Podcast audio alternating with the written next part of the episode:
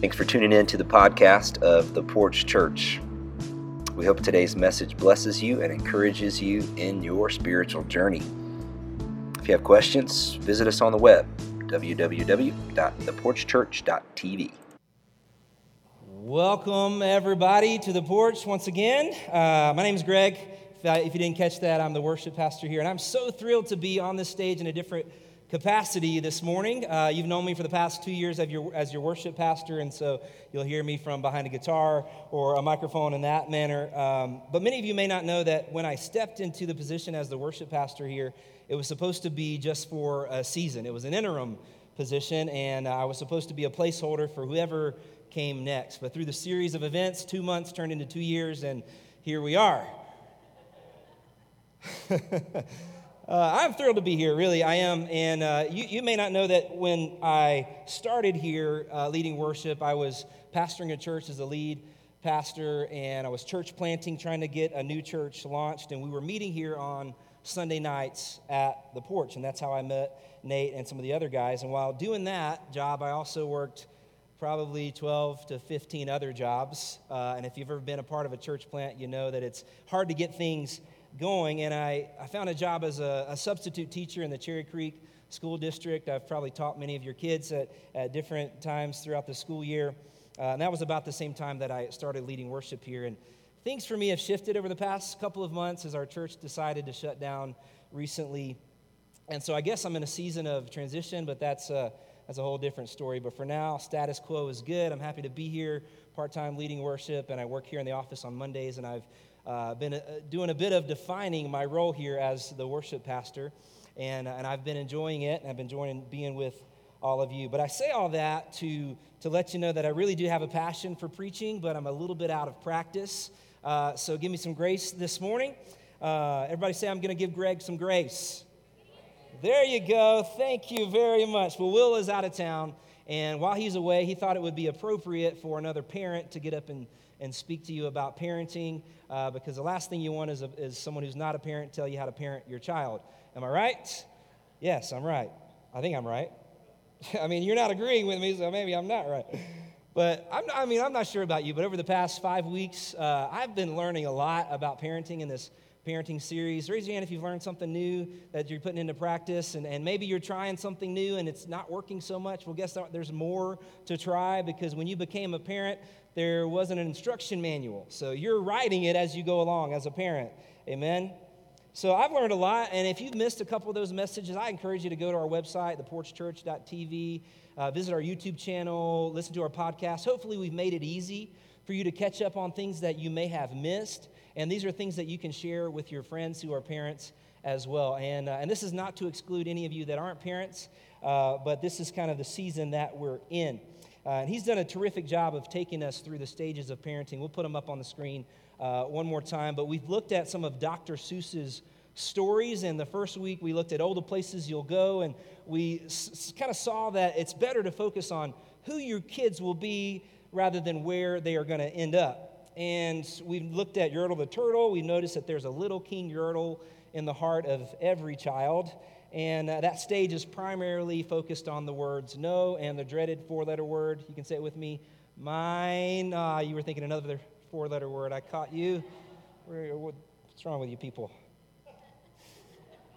But really, I don't think that kids ever grow out of that stage of mine and no. And that's why we enter the discipline years where we have to help them along with that, and no matter how you discipline, whether it's timeouts or spankings, we're not here to judge that or tell you what to do in regards to that, but we entered this discipline stage with this story, What Pet Should I Get? And we're trying to teach kids how to pick and stick, and really the goal there was not to raise good kids, but to raise responsible adults, right?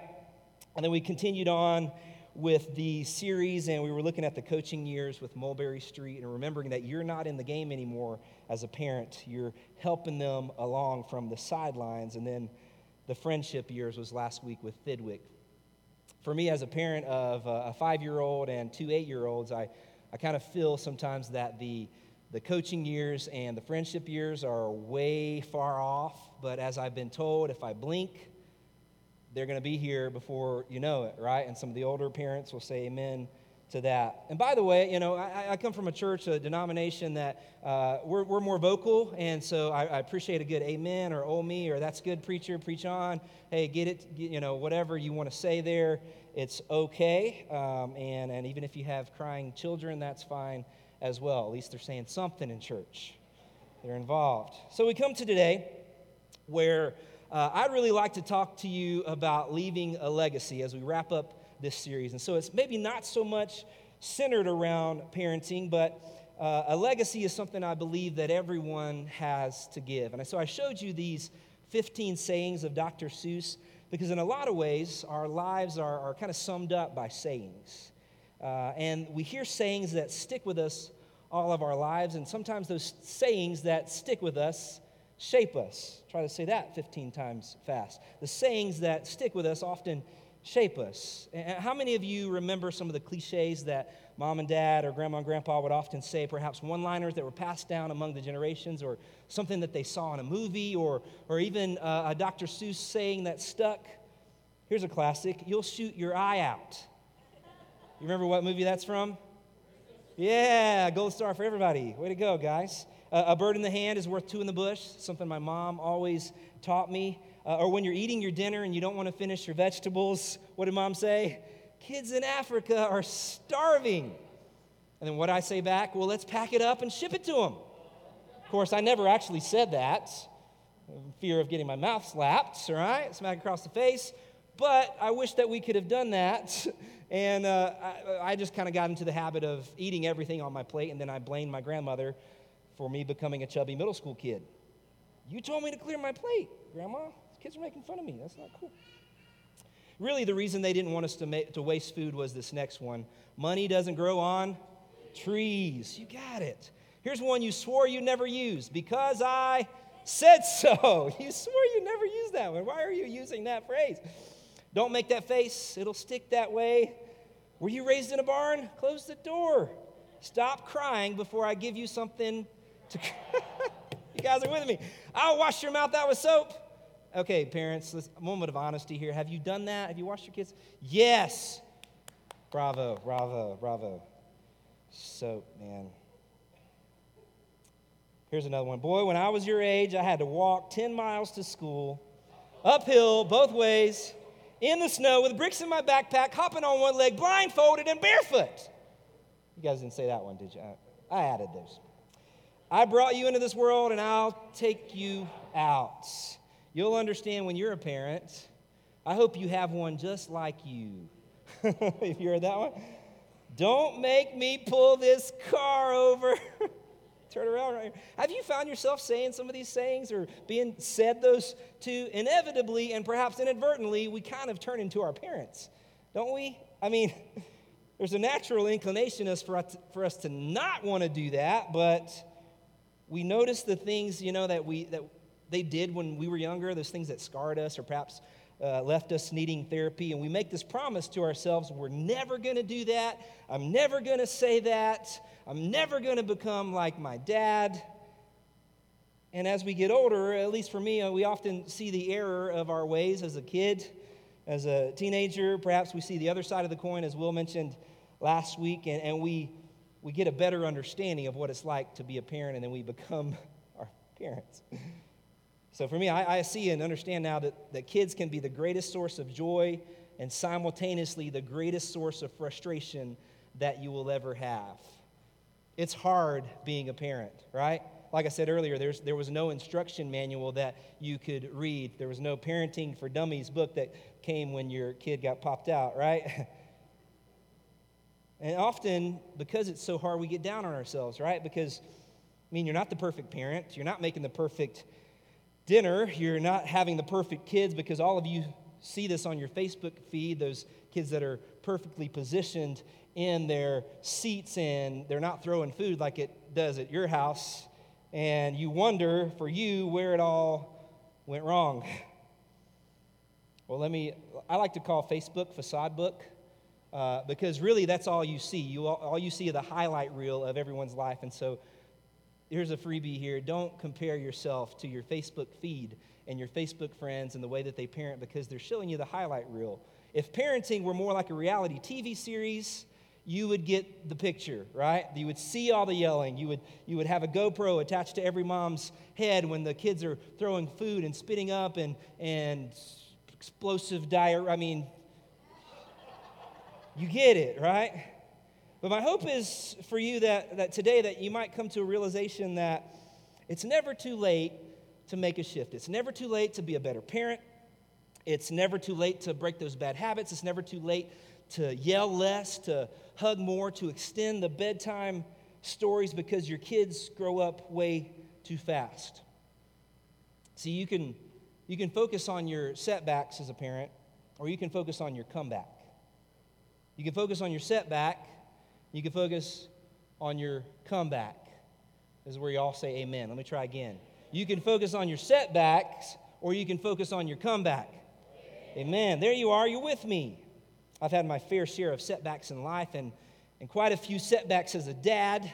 Many of them I won't share with you because you'd see me differently, and maybe the facade would be broken, the curtain would be torn down if it were.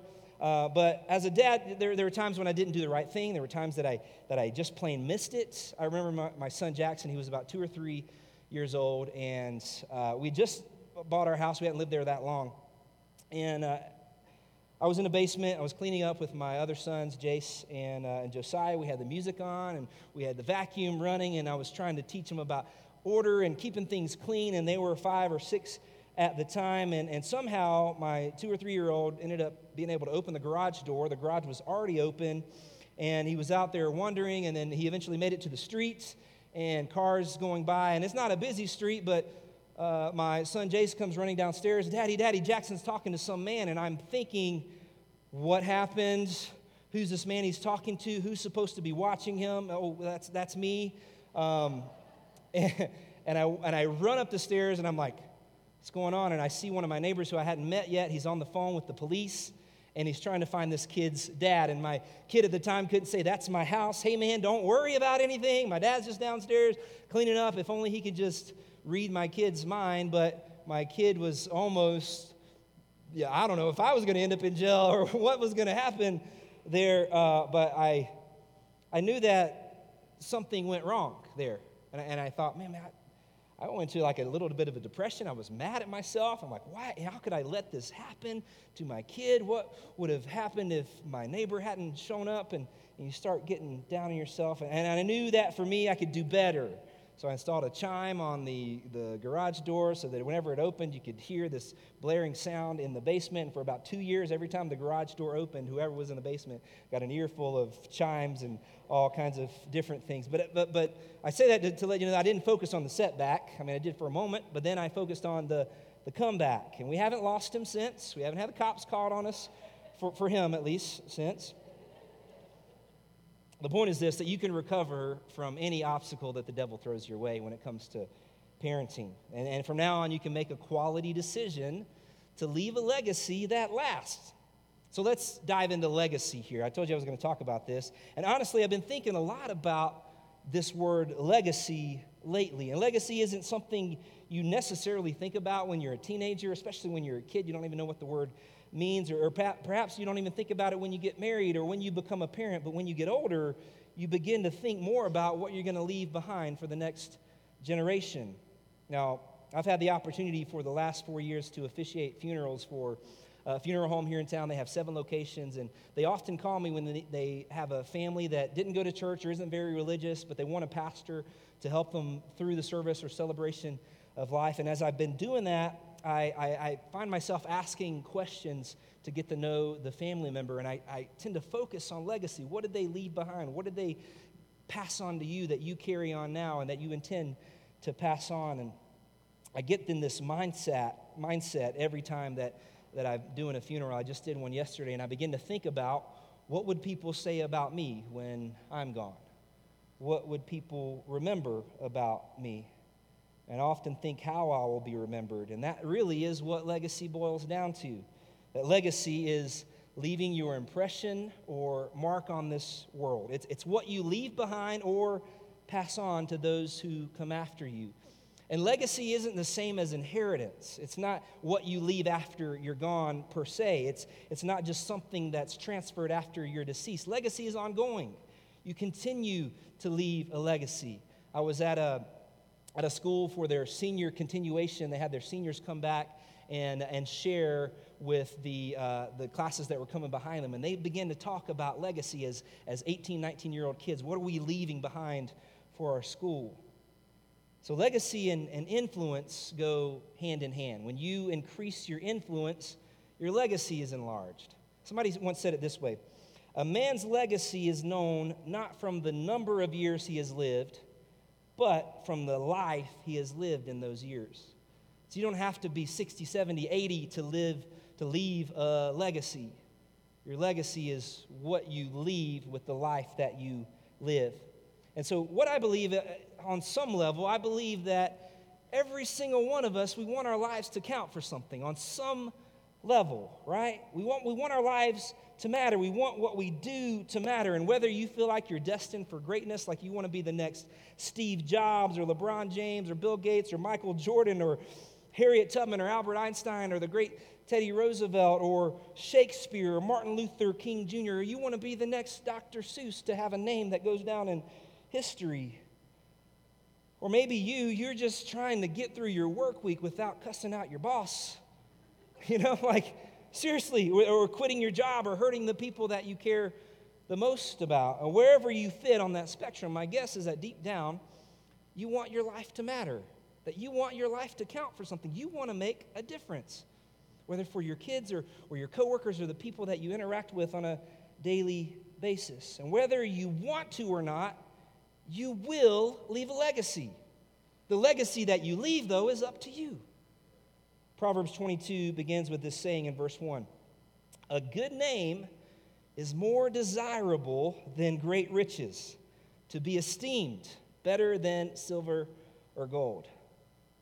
And maybe you thought life was about making it rich, you know, the American dream, the wife, the kids, the 2.2 kids. You know, I mean, how is that even possible? The white picket. Maybe you thought it was about gaining great wealth, but Proverbs says it differently.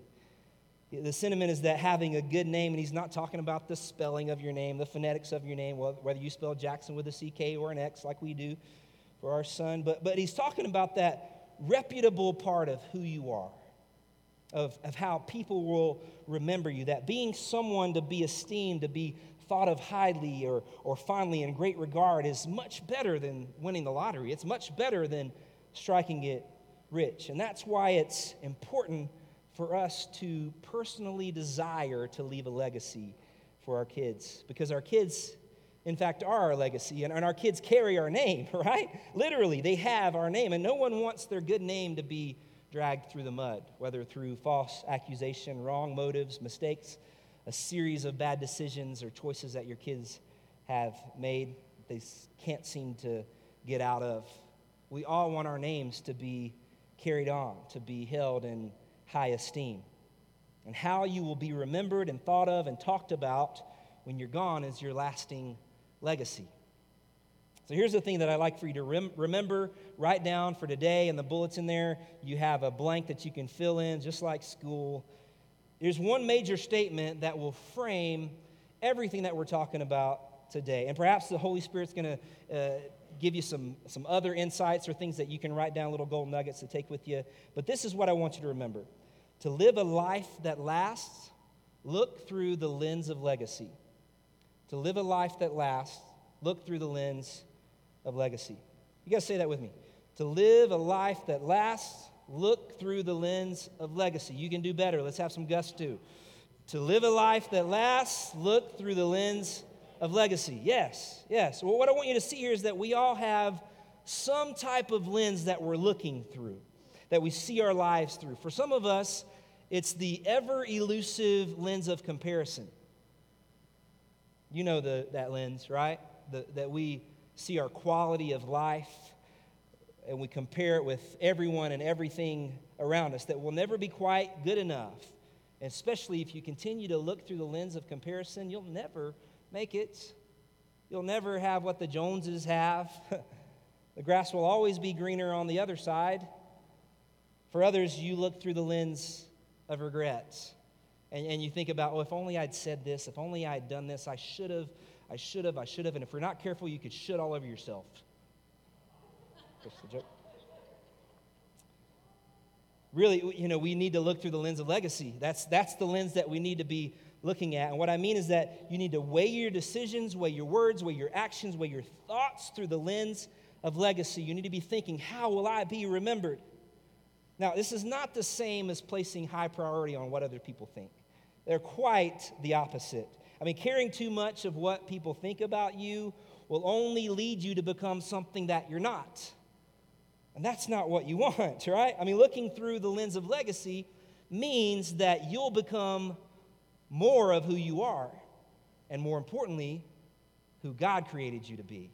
You're not going to be focused on the Joneses' call or that guy's call over there or what they have or what God's gifted with them with or what they have been able to do with their lives. You'll be looking at yourself and who has God created to me to be, and how can I pass that along?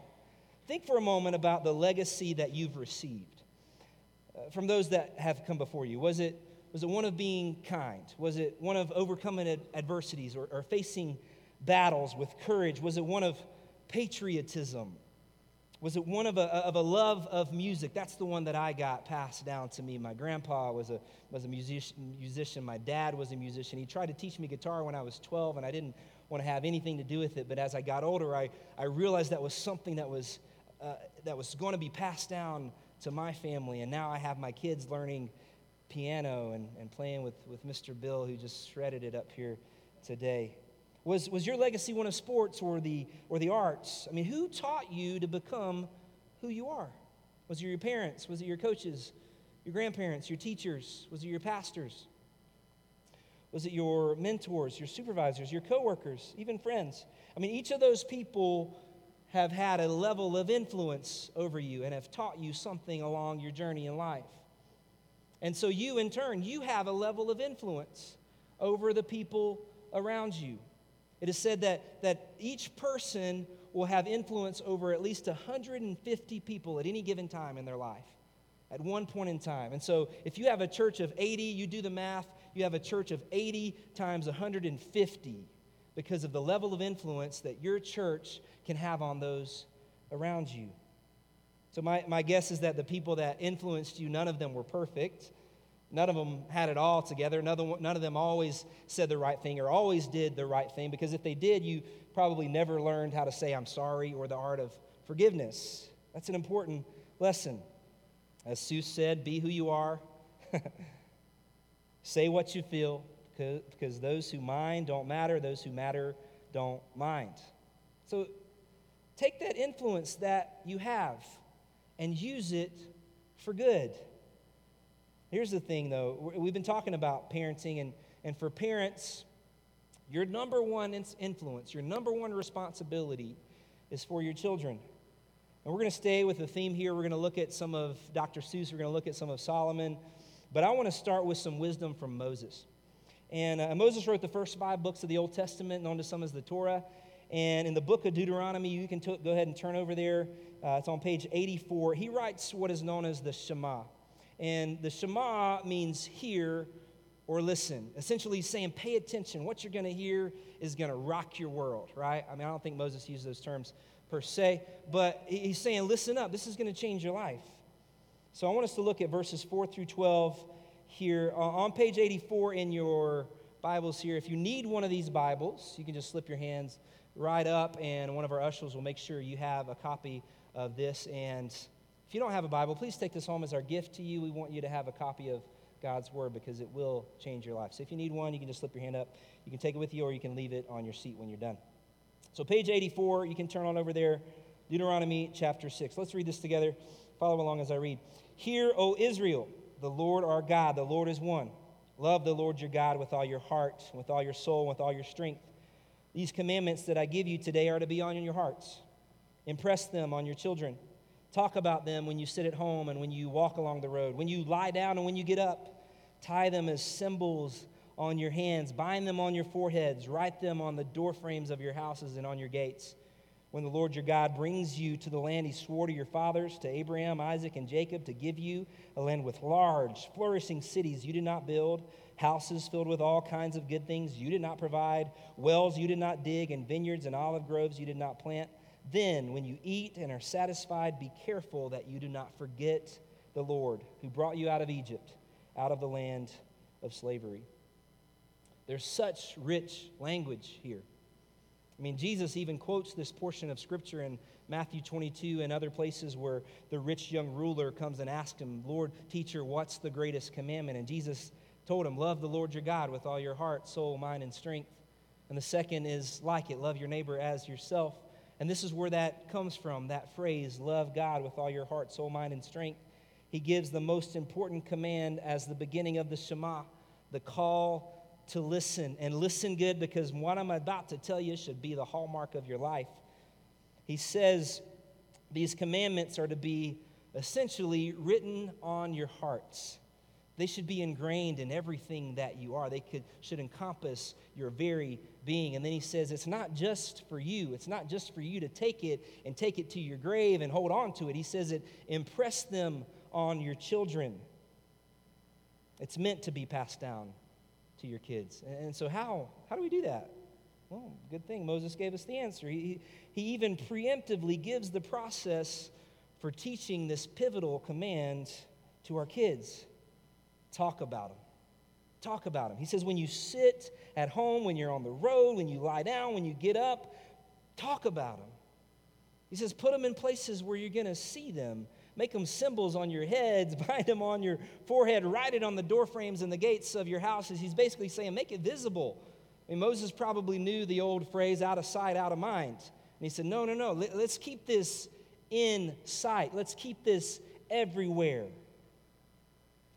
He says, to leave a legacy of loving God, you need to make sure your kids hear it, make sure your kids see it, and they're ingrained with it everywhere. Pastor Andy Stanley of North Point Church in Atlanta, he said this, "The greatest contribution you may have on the kingdom of God may not be something you do, but someone you raise." The greatest contribution you may have on the kingdom of God, or society for that matter, may not be something that you do, that you personally put your hands to and do, but someone that you raise. This is legacy. And I'd originally thought about giving you like a list of bullet points of the types of legacy that you should be leaving, but I realized that that list could be quite large, and that you would be leaving a legacy that involves what I think a legacy should be and not true to what you think it should be. But here's the major area as a believer, as a Christian parent, as someone who has Jesus in their heart and influence on others. It doesn't just have to be your kids. But here's the thing. You're the primary spiritual caregiver of your child. Parents are the primary spiritual caregiver of their children.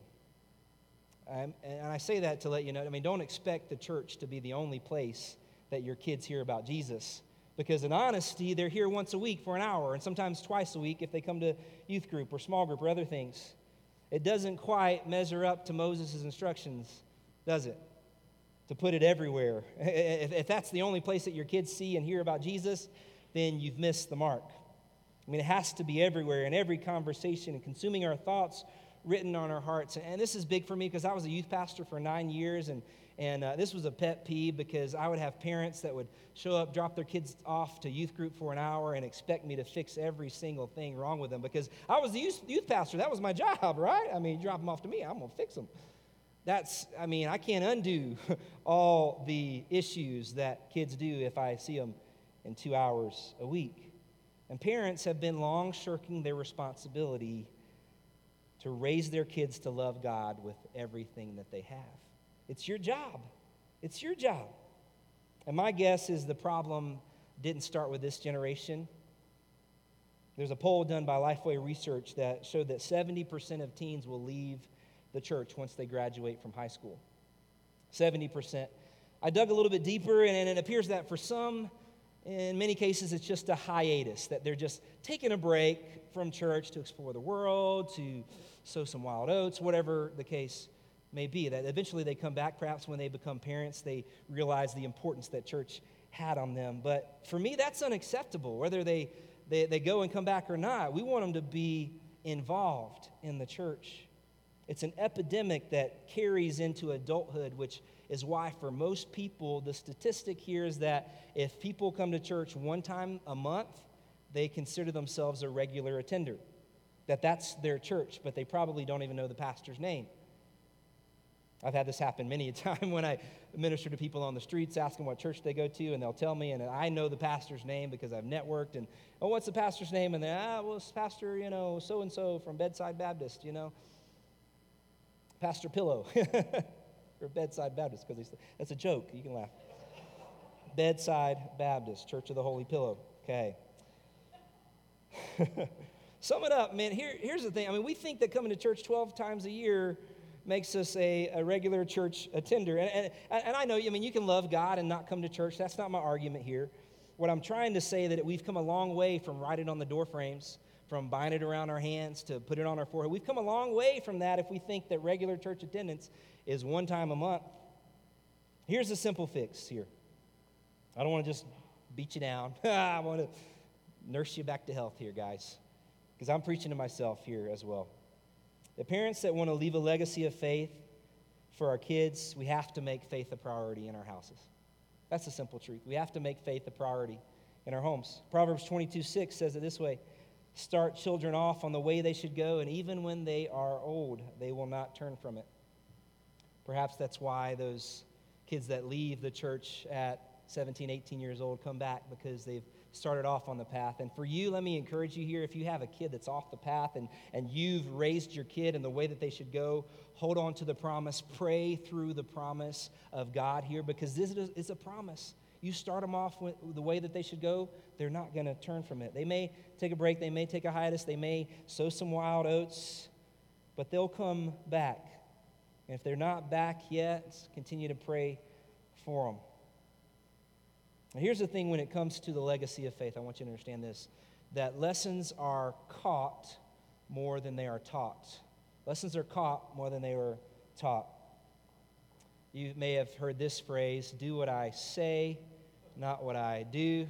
That comes from a lot of coaches that are too old to play the game again, right? Do what I say, not what I do. But here's the thing when it comes to that. If your words don't match your actions, then your children can't hear what you're saying because your actions drown out your words. Better phrase here is monkey see, monkey do. There's a good saying right there. Your kids will do what they see you doing. From an early age, they want to step into your shoes. Quite literally, you've seen the 2 and 3-year-old trying to walk around in mom's high heels, right? They want to be in your shoes. They do what you do. Now, when I go to bed, I don't want to be too graphic for you, but I don't sleep with a shirt on, and so my kids have started not wearing pajamas to bed. They do what they see me doing. Now, while some kids will repeat everything they hear, internally, they're really watching your actions more than they're listening to your words. So the simple truth here for this is that you need to model a life well lived. Model a life well lived. Your kids need to see you doing the right thing when no one's watching. Your kids need to know that you have integrity. They need to see you using your faith to overcome obstacles. They need to see you persevere when things get tough. They need to see you worship God in the middle of trying circumstances when you're so mad at God that you can't hardly stand it. They need to see you worship. They need to see you read the Bible. And I'm not necessarily talking about just on your phone. And I do that. I love the plans that YouVersion has. I've been on it. I love the little streak thing that happens. I hit my 100th day streak today, and it was like a big party on my cell phone. It was so cool. But when your kids see you reading on your cell phone, they're going to think you're playing games on your phone, right? They're going to think you're engaged in that. So pick up a copy of God's Word and read it. Tell them what you're doing. They need to see you show compassion for people and not just at church. They need to see you praying for people. They need to see you give generously to those in need. They need to see you serve. It's caught more than taught. We need to model what it looks like to live a life of faith. Now, for me as a pastor, this is kind of scary because my house is basically the only place that I can let loose, and no one's watching me. I feel like I'm not in a fishbowl at home. And so my kids, they hear me swear. They hear me yell. They see me play too many video games or binge watch Netflix. They also see me reading. They see me working. They see me worshiping in my living room. They see me praying for them. They hear and watch me model for them how to pray for the sick. And they see me struggle as well. And that's important for them to see that even though you don't have it all together, you're trying your best. You're doing your best for them. And they need to see what it takes to overcome adversity, to do battle with the devil. In October of last year, I read this book, Wonder, by R.J. Palacio. I think that's how you say your last name. I picked it up because I was subbing in a fifth grade classroom, and they were reading the audiobook, and I thought, man, this book sounds really interesting. It's intriguing. It's thoughtful. And I picked it up from the library. I read it in about 2 days, and shortly after the movie came out, and I thought, why did I read that book when I could just watch the movie? I'm joking. That's a joke. Right, you guys are with me. Come on, follow along. High school kid joke right there, okay.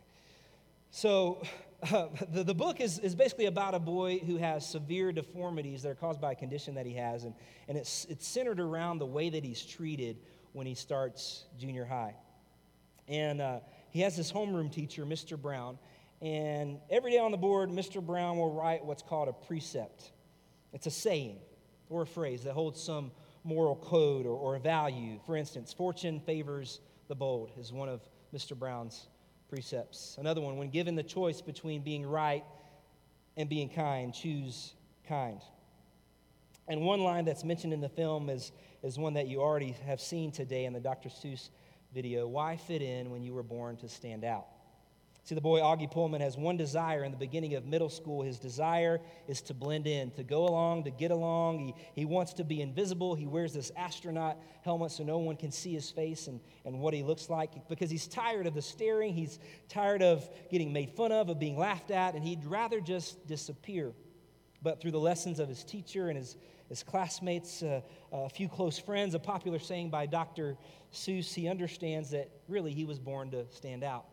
And really, it's a lesson for all of us. We're all born to stand out, aren't we? I mean, isn't that the point of legacy, to stand out, to be different, to share something rare with the world? My son, Jace, he was 7 years old when he watched it, and he came home, and he just kept saying, that was epic! That was epic! That was the first thing he did when he came in. And I think he caught this lesson fairly quickly. He knew that choosing kind was important, and he knew that standing out is something that we're meant for. He caught it. The lady by the name of Wilma Rudolph, she was an Olympic champion in 1960. At one point, she was the fastest woman in the world, and she said this, never underestimate the power of dreams and the influence of the human spirit. We are all the same in this notion.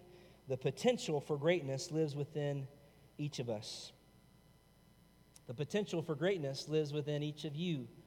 Now, for me, I don't want to be just great at something the world holds in high esteem, technology or wealth or riches, but I want to see greatness for the kingdom. I want to stand out like perhaps the late, great Billy Graham.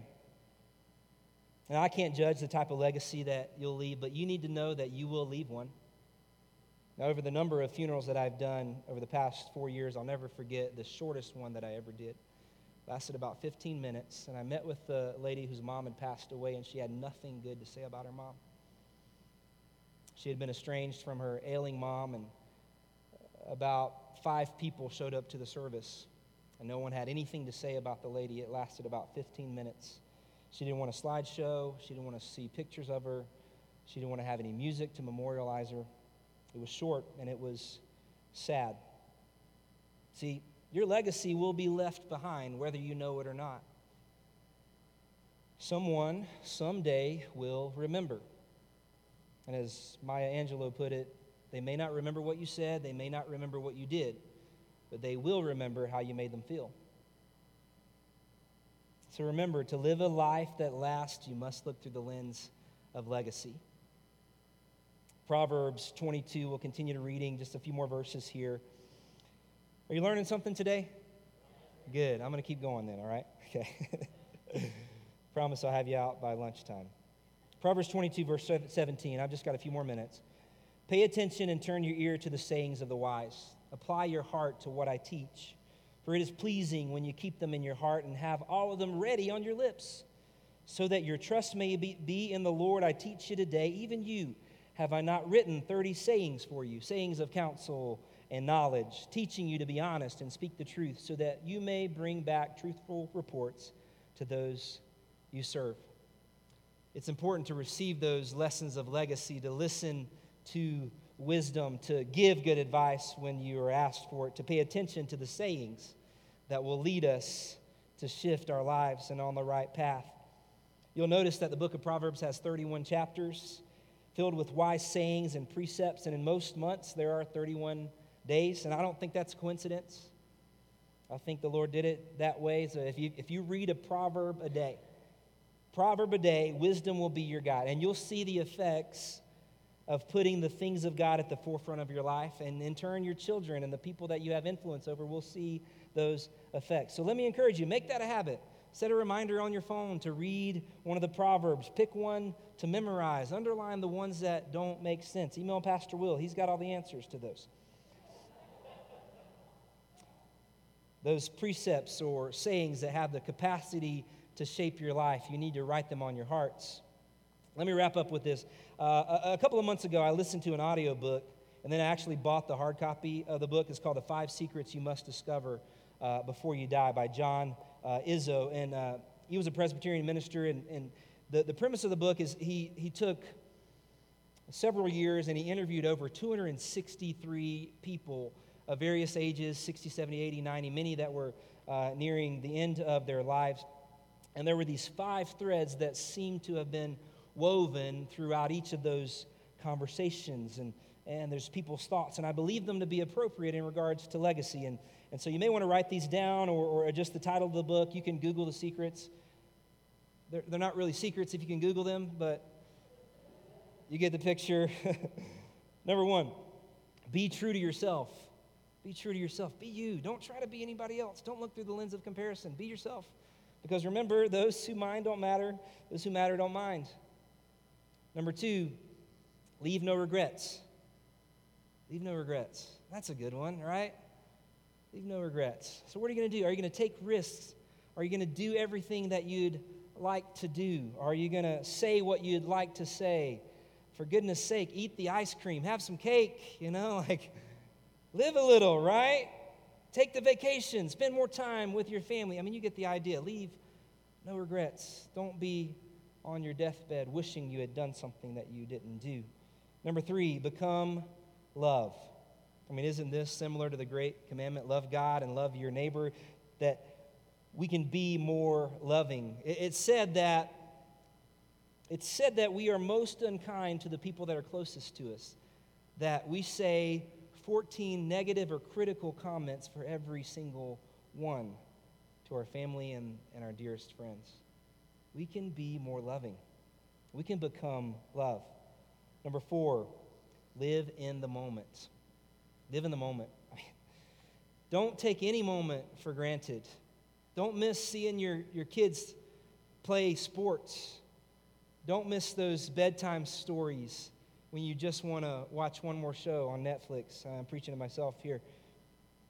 Don't miss something because you're buried into your cell phone. Look up. See the world around you. Live in the moment. And number five, give more than you take. See, most people in the stage in life, they talked about generosity and serving others and passing something along rather than hoarding and taking things for themselves.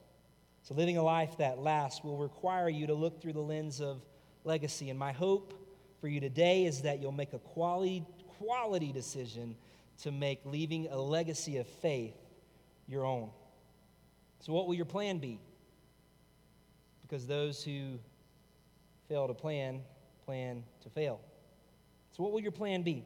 Will you read a chapter of Proverbs each day with your kids or by yourself? Maybe you'll put more family nights on the calendar. Maybe you need to prioritize your conversations at home. It's never too late to begin reshaping the legacy that you'll leave. Maybe you've heard it today, and maybe you've reached a turning point, and maybe for you, you're riddled with regret, and you're thinking of those would've, should've, could've. Let me share an old Chinese proverb with you. The best time to plant a tree is 20 years ago. The second best time It's today. By planting a new tree today, the legacy of your life will change. You can do it. So ask yourselves these questions. If you were to write your own eulogy, what would you want it to say?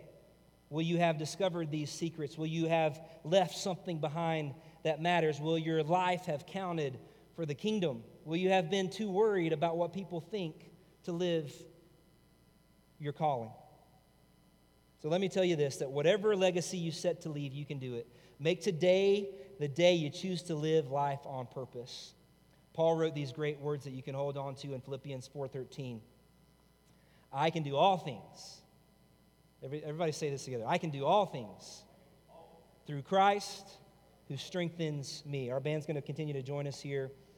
These weren't meant to be words of self-empowerment or turning Paul into some type of Superman. It was really, he was saying that Christ's Spirit in me empowers me to endure the difficulties, the challenges of my calling. He was strengthened to achieve exactly what God had ordained him to achieve. And most importantly, he was able to go through what he went through with great joy and assurance that God would finish what he started. So you can be sure that as you set out to leave a legacy, that the Holy Spirit will empower you supernaturally to do whatever God asked you to do. He never planned for you to do it alone. You have someone that has your back in this journey.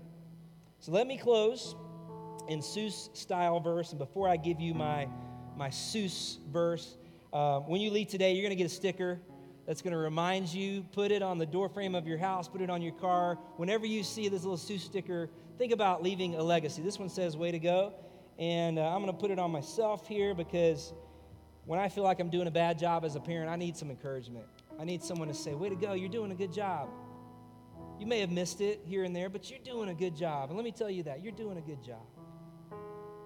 Here's my Seuss-style verse for you. There's nothing truer than true. When you feel the weight bearing down on you, the heavy lifting, he will do. The heavy trusting is up to you. Let's pray together. Heavenly Father, I thank you for your word that teaches us about leaving a legacy that lasts. And what we are to pass on to our kids and the next generation is not something about gaining wealth or how to be the best version of who we are, but how to be exactly who you've created us to be. And that legacy can carry us on throughout our lives. And so I pray, Father, that you would help us to don the glasses that carry the lens of legacy, that as we take a look at our lives, as we evaluate what we're saying, what we're doing, our actions, that we would look through that lens and see that what we're doing matters. What we're doing for our kids, our coworkers, our family, our friends. The legacy of faith, help it to be on our lips, on our hearts, on our minds, and in our very hearts. And Father, we know that you'll help us through this. We're counting on you, and we know that you're counting on us. So we give this time to you. Thank you for letting it set root in our hearts. In Jesus' name I pray. Amen.